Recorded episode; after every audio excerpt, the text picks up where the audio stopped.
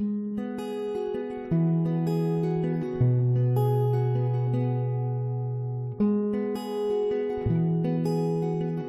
Hope Church.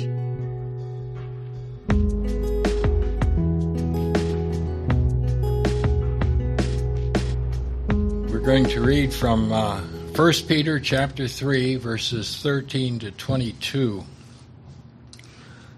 And as we read it, uh, I think we can keep in mind uh, some of the uh, terrible things that we've been hearing about in our own country and abroad, and the sorrows that have gripped uh, many hearts individually and personally, even here in this room. And uh, so, as we read this uh, passage, uh, it happens to be, by the Spirit of God, a very relevant passage for our age.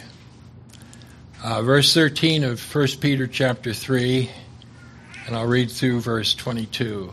And who is he who will harm you if you become followers of what is good? But even if you should suffer for righteousness' sake, you are blessed. And do not be afraid of their threats, nor be troubled. But sanctify the Lord God in your hearts, and always be ready to give a defense to everyone who asks you a reason for the hope that is in you with meekness and fear, having a good conscience that when they defame you as evildoers, those who revile your good conduct in Christ may be ashamed. For it is better, if it is the will of God, to suffer for doing good than for doing evil. For Christ also suffered once for sins, the just for the unjust, that he might bring us to God being put to death in the flesh, but made alive by the Spirit, by whom also he went and preached to the spirits in prison, who formerly were disobedient, when once the divine long suffering waited in the days of Noah, while the ark was being prepared, in which a few, that is, eight souls, were saved through water. There is also an antitype which now saves us baptism, not the removal of the filth of the flesh, but the answer of a good conscience toward God through the resurrection of Jesus Christ, who has gone into heaven and is at the right hand of God, angels and authorities and powers having been made subject to him. So we read from the New King James Version, and we will uh, study that in more detail as we proceed. Uh, let's have a word of prayer. Dear Heavenly Father, we thank you for your greatness and your goodness. We thank you that you are a God of love and a God of holiness, and that uh, this is certainly apparent in these verses that we've just read from your word. We pray, Lord, that your comfort might be upon each one that needs your special touch at this time. We pray that our eyes would be uh, clear according to your word and that you would uh, show us what you have for us to see this morning. We thank you for the Lord Jesus Christ, and in all of this, we pray that he might have the preeminence. We thank you for everyone that names the name of Christ in sincerity and truth. We pray your blessing upon them. And for those who are not yet followers of Jesus, we pray that they might soon come to repentance and faith in the only way to heaven, the Lord Jesus Christ. In his worthy name, we ask your blessings. Amen. Uh, the first part of our section, verses 13 through 17, deal with the subject of suffering for right and wrong. Peter says, And who is he who will harm you if you be followers of that which is good? Now, the person that has decided to follow Jesus has de- decided to follow the ultimate good. The followers of Jesus then will live in a way that reflects biblical truth and biblical love. So the question looks for the pretty obvious answer. This should be really unusual to be persecuted, to suffer for righteousness' sake. But in spite of seeking peace and following that which is good, persecution will come. The, the scripture teaches this. Of course, in the eternal sense, uh, if God is for us, who can really harm us? I mean, you know, they might kill the body, but they cannot destroy the spirit. Verse 14 says, But even if you should suffer for righteousness' sake, you are blessed, and do not be afraid of their threats, nor be troubled, as he quotes from the Old Testament. Now, the word blessed or happy that we see here is the same word as used in the Beatitudes. And uh, we've studied that as a church group in our uh, house fellowships uh, in the past. And blessed or happy has uh, the, uh, the thought or carries the thought of being highly privileged. You're highly privileged if you suffer for Jesus. From time to time, one will suffer for righteousness' sake. The, the scripture uh, makes that quite plain as it says in 2 Timothy chapter 3, uh, yes, and all who desire to live godly, that is, live in a way that pleases God, who live godly in Christ Jesus, will suffer persecution. So it will come. And evil people may well resent righteous people and then persecute them. I think we've seen that illustrated uh, recently. A follower of Jesus should be happy he is counted worthy to suffer for the Lord. You know, there's this tremendous passage in Acts chapter 5 when they called the apostles, that is, the, the, the, council, the Jewish council, called the apostles and beat them, they commanded that they should not speak in the name of Jesus and let them go. So they departed from the presence of the council not mourning because they'd been beaten, but rejoicing that they were counted worthy to suffer shame for his name. We should also be happy knowing that God will reward us in a coming day. Our sufferings in the present are merely a prelude to blessings in the future.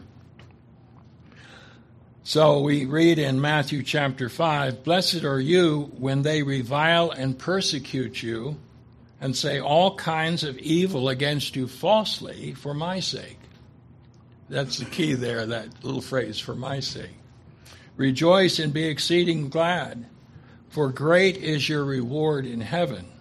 For so they persecuted the prophets that were before you. Matthew 5 11 and 12. Then in verse uh, 15 of our passage, it says, But sanctify the Lord God in your hearts, and always be ready to give a defense to everyone who asks you a reason for the hope that is in you with meekness and fear. The word sanctify is interesting. It has to do with being set apart.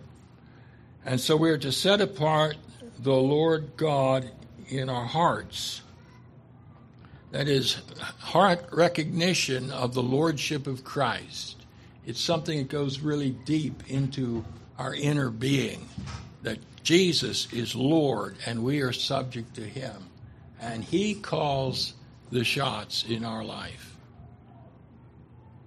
And so uh, it, it, goes on to say once we have that established, that inner uh, reality, we're always to be ready to give a defense, a reason for the hope in you. And being prepared, uh, being prepared to give a defense or ready to give an defense uh, requires preparation on our part. It's something that's a lifelong process. It takes personal preparation over time for you and for me to be a good witness for Jesus Christ. It says in 2 Peter 2 and 15, Be diligent to present yourselves yourself approved to God, a worker who does not need to be ashamed, rightly dividing, that is, teaching accurately the word of truth. Now, the word defense is the word we get our English word for apologetics. It's, the word means not an apology in the sense that I'm sorry I stepped on your foot, but an apologetic uh, response is a defense of the faith, an orderly defense of the faith.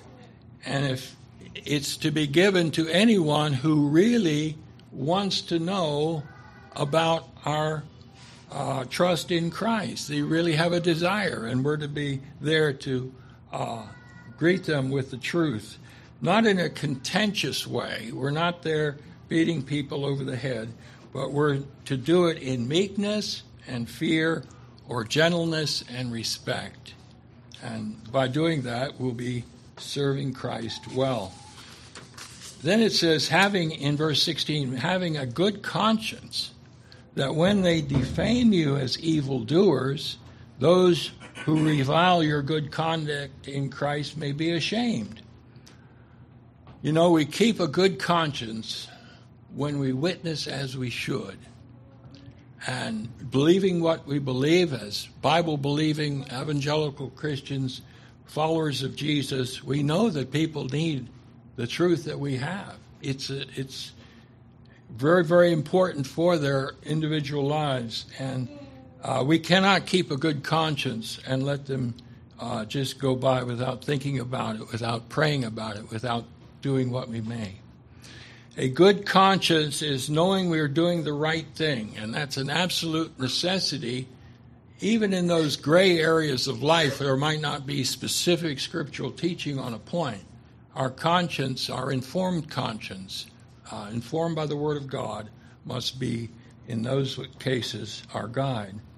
The believer's life is indeed the best antidote for the slander of the unbelievers in this world. If we have a good life, they won't be able to uh, pick it apart as they tried to do, for example, uh, with Daniel and so many others.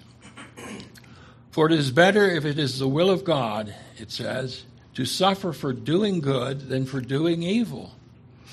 Now, it may be possibly God's will for us to suffer to accomplish some important purpose that He has. You know, many prophets, many apostles have suffered much for God's high and holy and redemptive purposes. And uh, this might be his plan for us individually as we go through our lives for Christ. And now we're going to turn from that section to the next section. We, we turn from suffering for right, doing right, and doing wrong to Christ's suffering and our suffering. Christ's suffering and ours. Jesus Christ, the Lord Jesus Christ, is presented as the supreme example of one who suffers for well doing. After his patient suffering on the cross, he was highly exalted, as the scripture uh, teaches uh, so often. It says in verse 18 For Christ also suffered once for sins, the just for the unjust, that he might bring us to God, being put to death in the flesh, but made alive by the Spirit.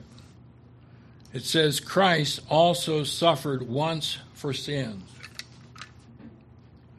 That word once is very important. It's not an ongoing thing. It happened once at Calvary some 2,000 years ago. It is a finished work.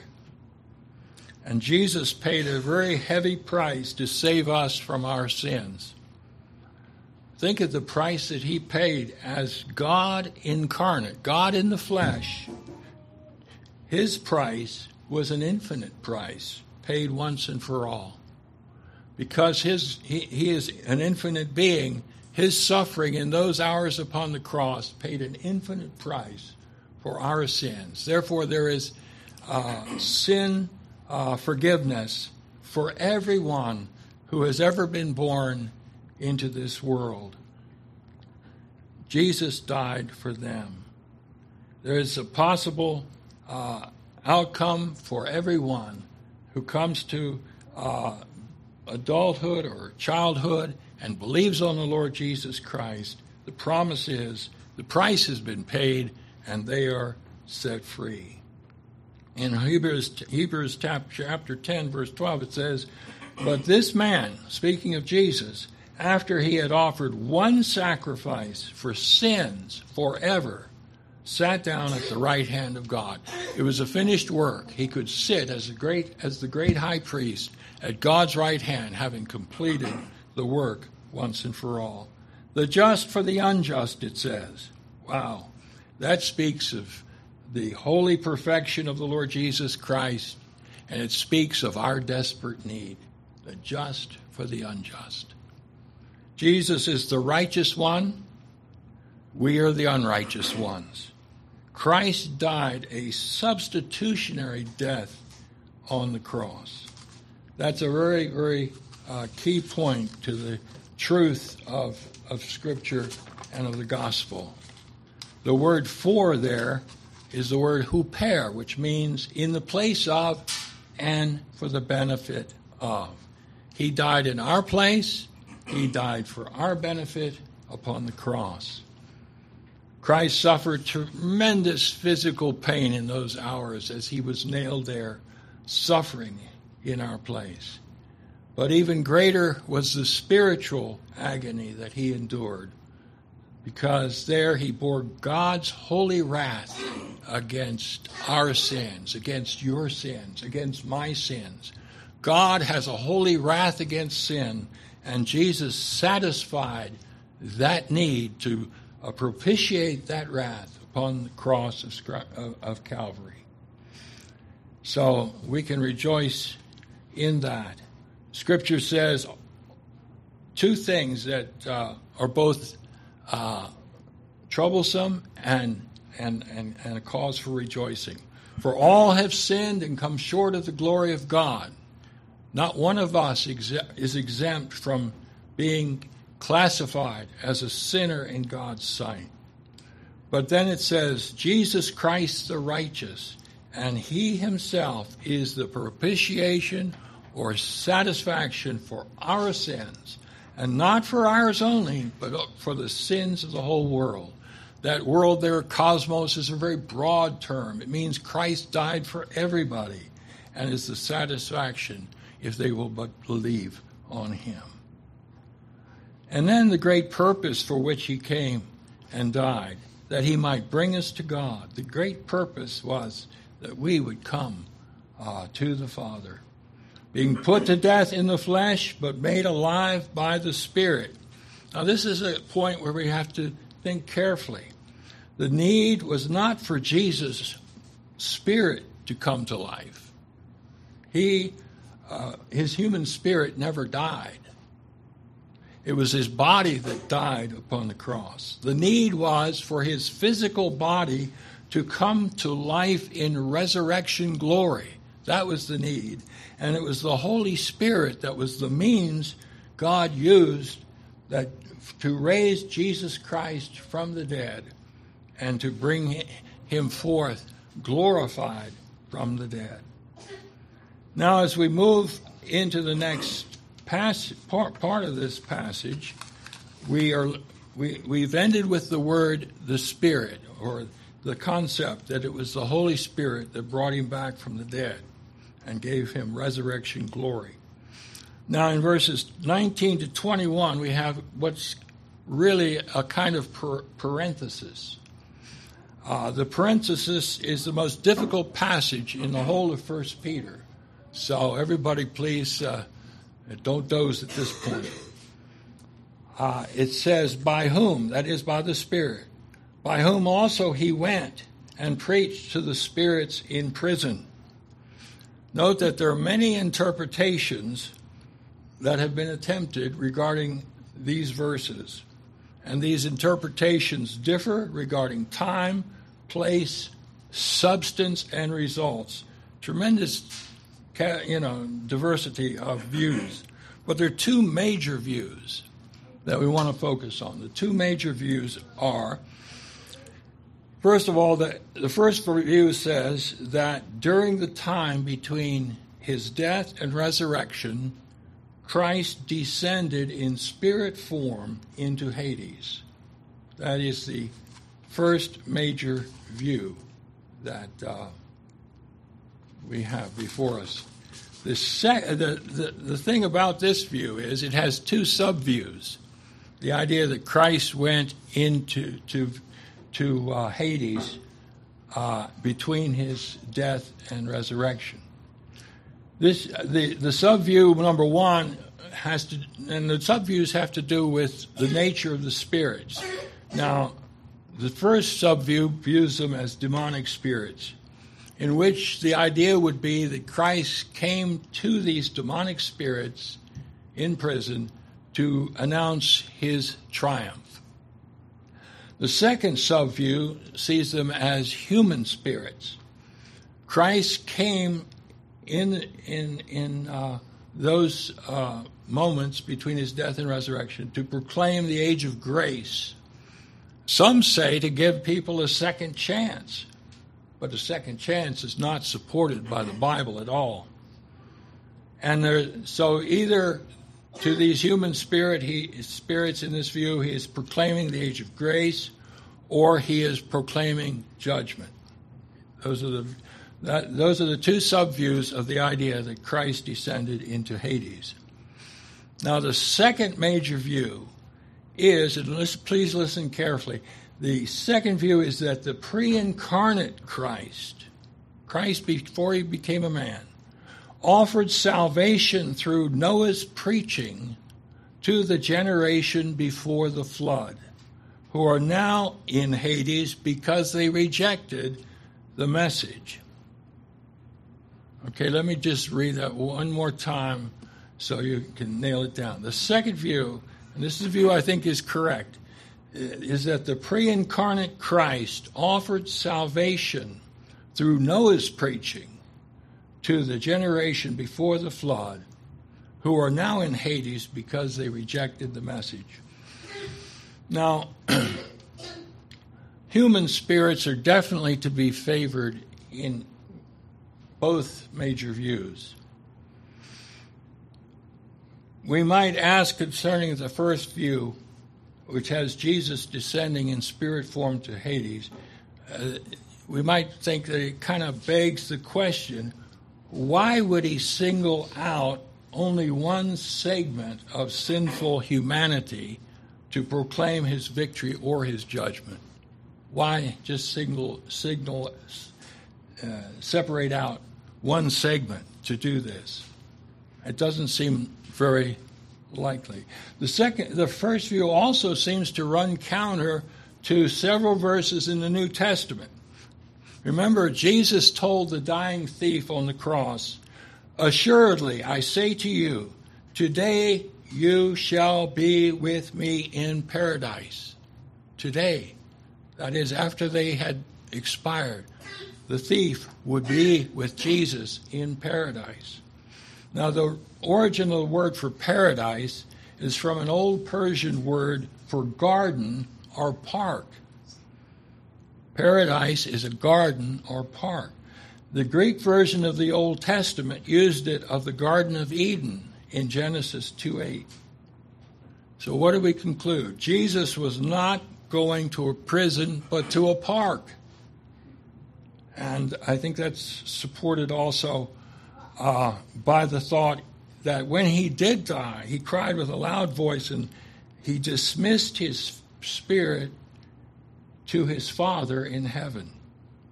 It says in Luke 23 46, and when Jesus had cried out with a loud voice, he said, Father, into your hands I commit my spirit.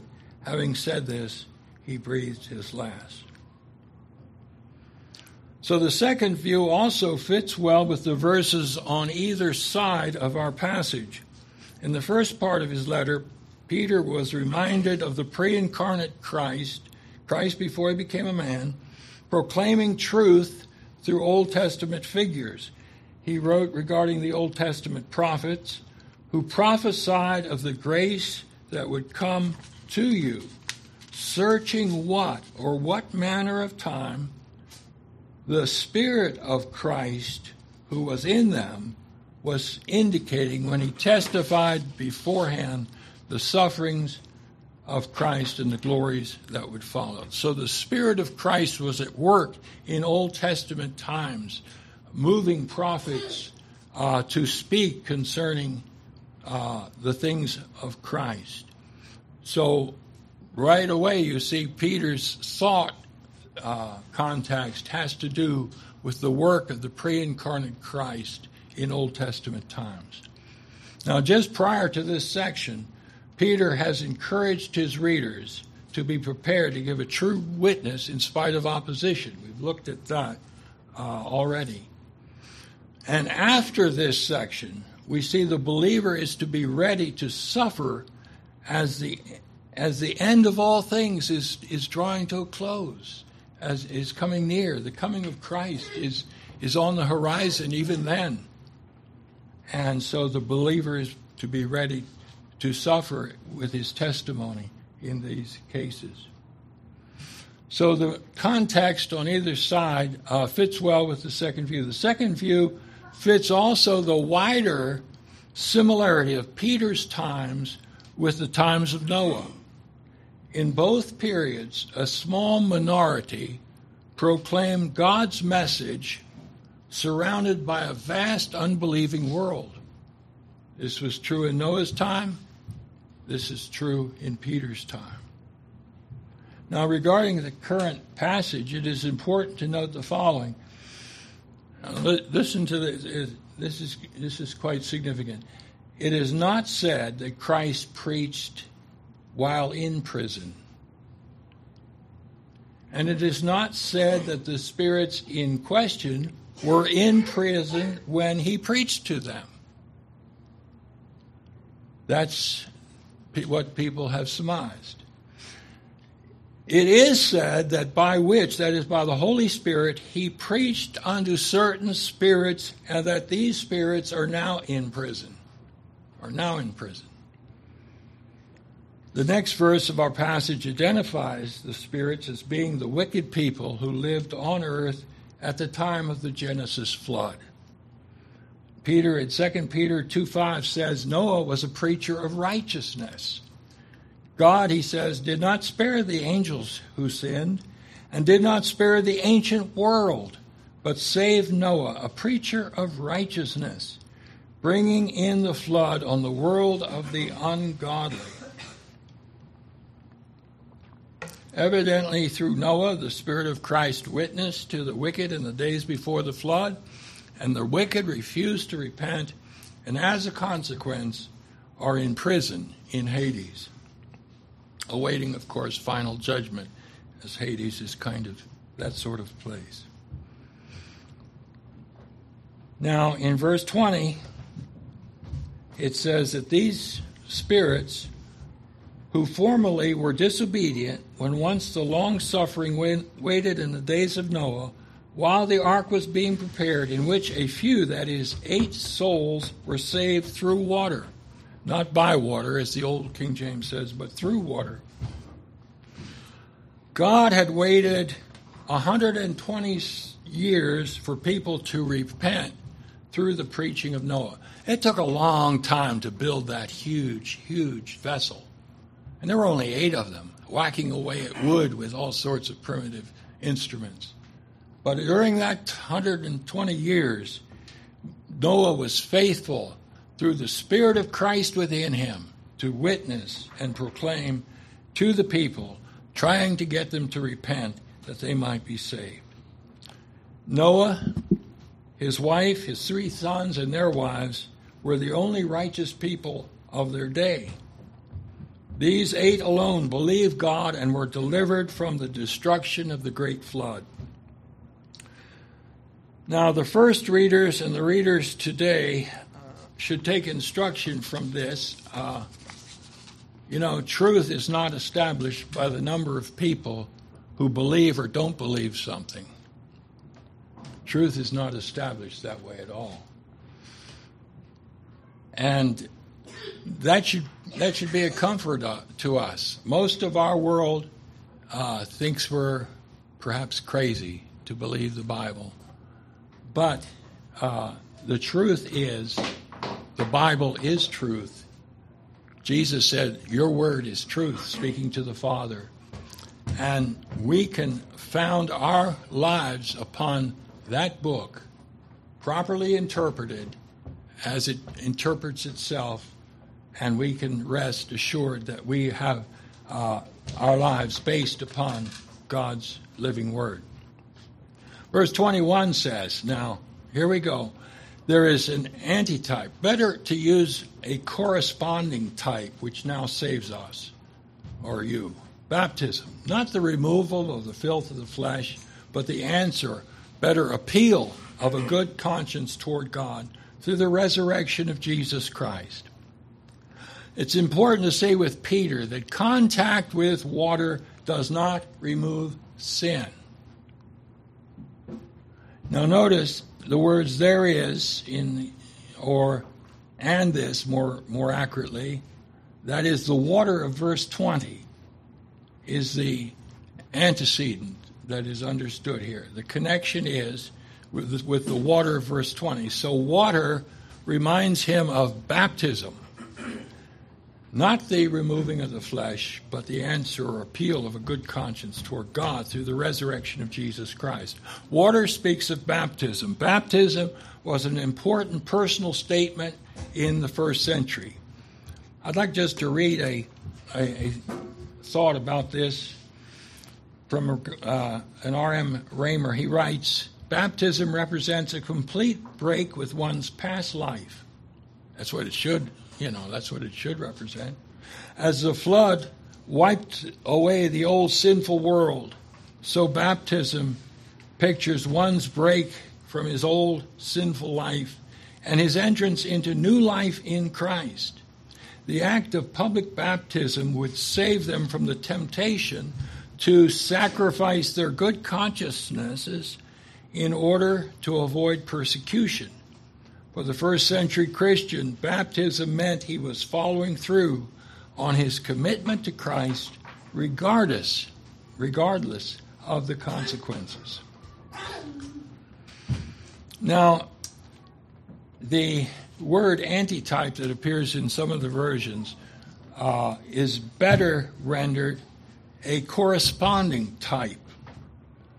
The corresponding type is a, se- is a second figure pointing to spiritual realities. The words for corresponding type and baptism are in apposition. Baptism and uh, corresponding type are, are sitting side by side, corresponding one to the other. Baptism saves one only in a figurative sense. So your, your corresponding type is a figure, Baptism is a figure. These are equivalents. We're talking about salvation in a figurative sense, portrayed by baptism. And so, in this figurative, descriptive way, baptism, water baptism, shows all the elements of salvation based upon the death, burial, and resurrection of Jesus. These great acts of salvation are what water baptism uh, has always illustrated and proclaimed when properly done. A baptism, by baptism, a believer is identifying with Jesus in his death, burial, and resurrection. That he's dying, the individual is saying, I'm dying to my old life. I'm, I'm being buried with it, and I'm rising to newness of life through the resurrection of Jesus Christ.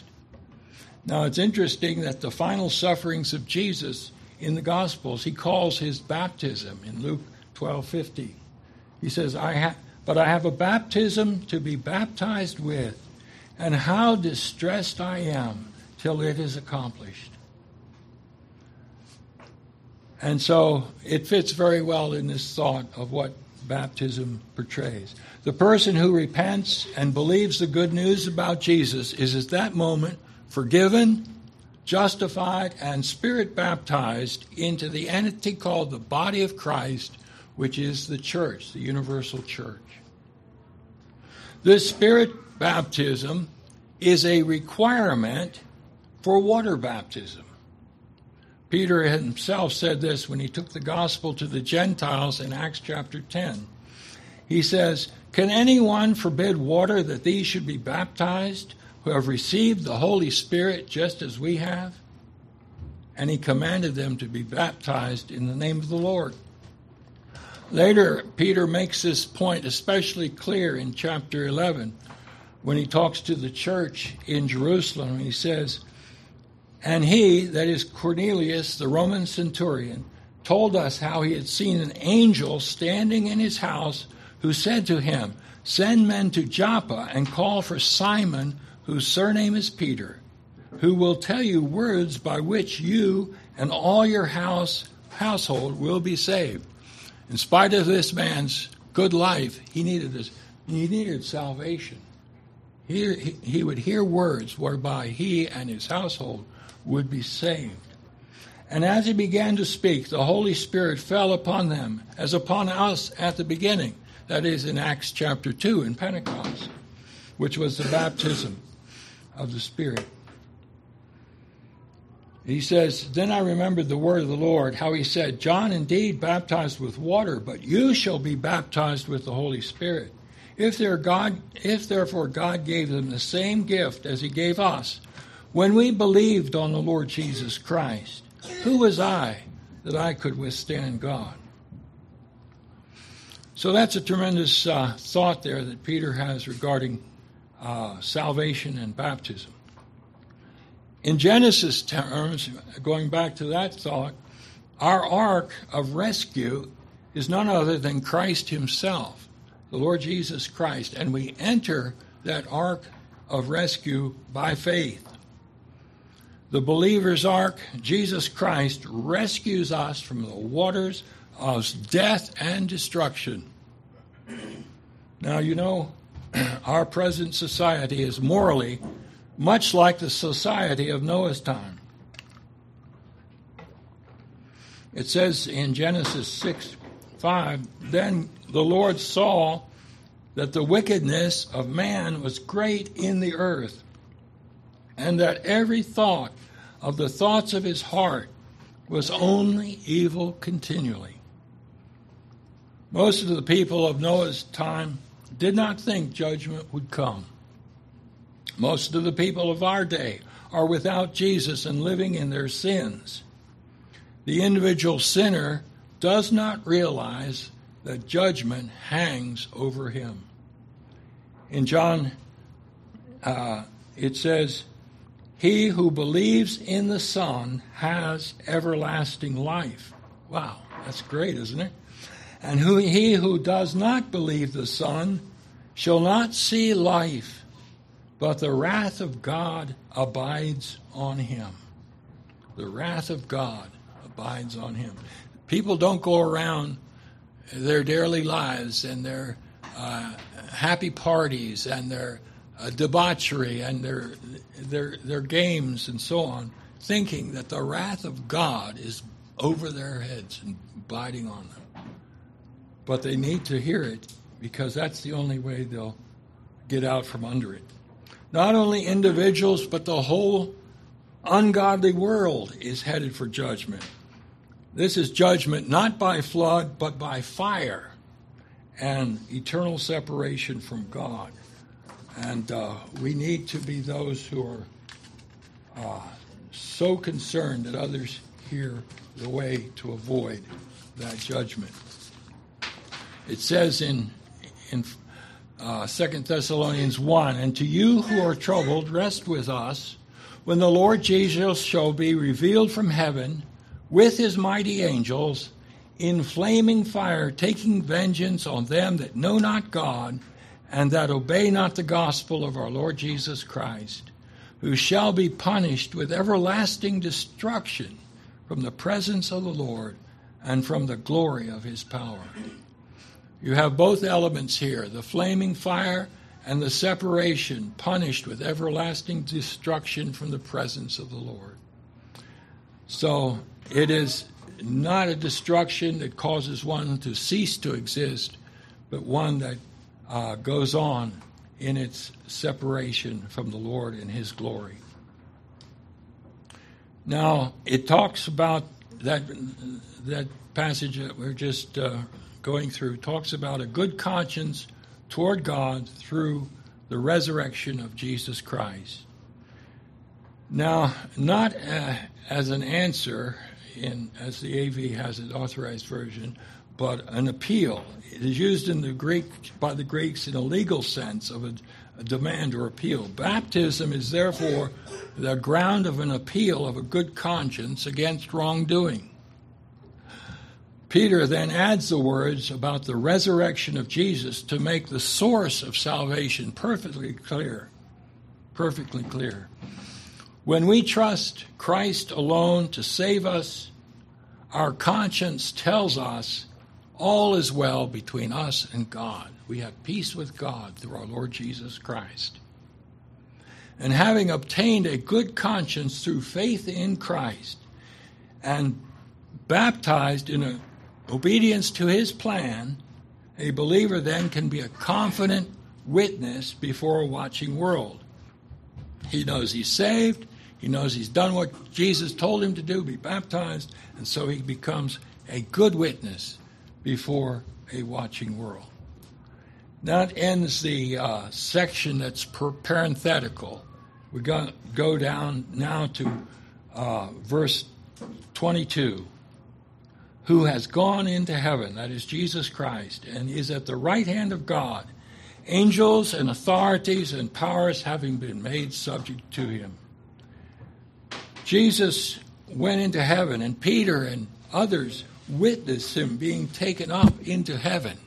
They had that uh, awesome experience, that unique experience.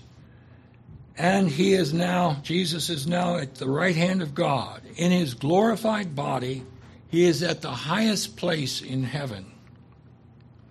Angels and authorities and powers being made subject to him. Angels are obviously, uh, anyone who has studied the Bible, are spiritual beings who do holy service for God. Authorities are those angelic beings most uh, associated with God's authority. And the powers are those angelic beings most associated with God's power. And so you have all of these things angels, authorities, powers being made subject to Jesus, who is at the right hand of God. So in conclusion, we see all the hosts of heaven being subject to Jesus, the King of glory. The King of glory. And the implication is that eventually everything and everyone will be subject to Jesus. This is the Jesus whom we serve, and this is the Jesus that is Lord of all. And we need to just keep on keeping on, following after him. Shall we pray? Our Father, we thank you for your servant Peter and for the uh, spirit inspired words that he has written. We pray that you would just uh, help us to understand these things aright and to apply them rightly to our lives. That we might be those with good conscience bearing witness to the Lord Jesus Christ, to this needy, watching world all around us. We thank you, Father, that you are God of love, and you also are God of holiness. And we pray that uh, many would be saved before uh, judgment falls upon this sin cursed world. Oh, Father, we pray uh, that many might come from darkness into light from the thinking of man's thoughts and the wickedness and the downward spiral of our culture and might come into the truth of Christ and the, the life that He wants them to live. Bless us as we continue to worship and pray. In the name of the Lord Jesus Christ. Amen.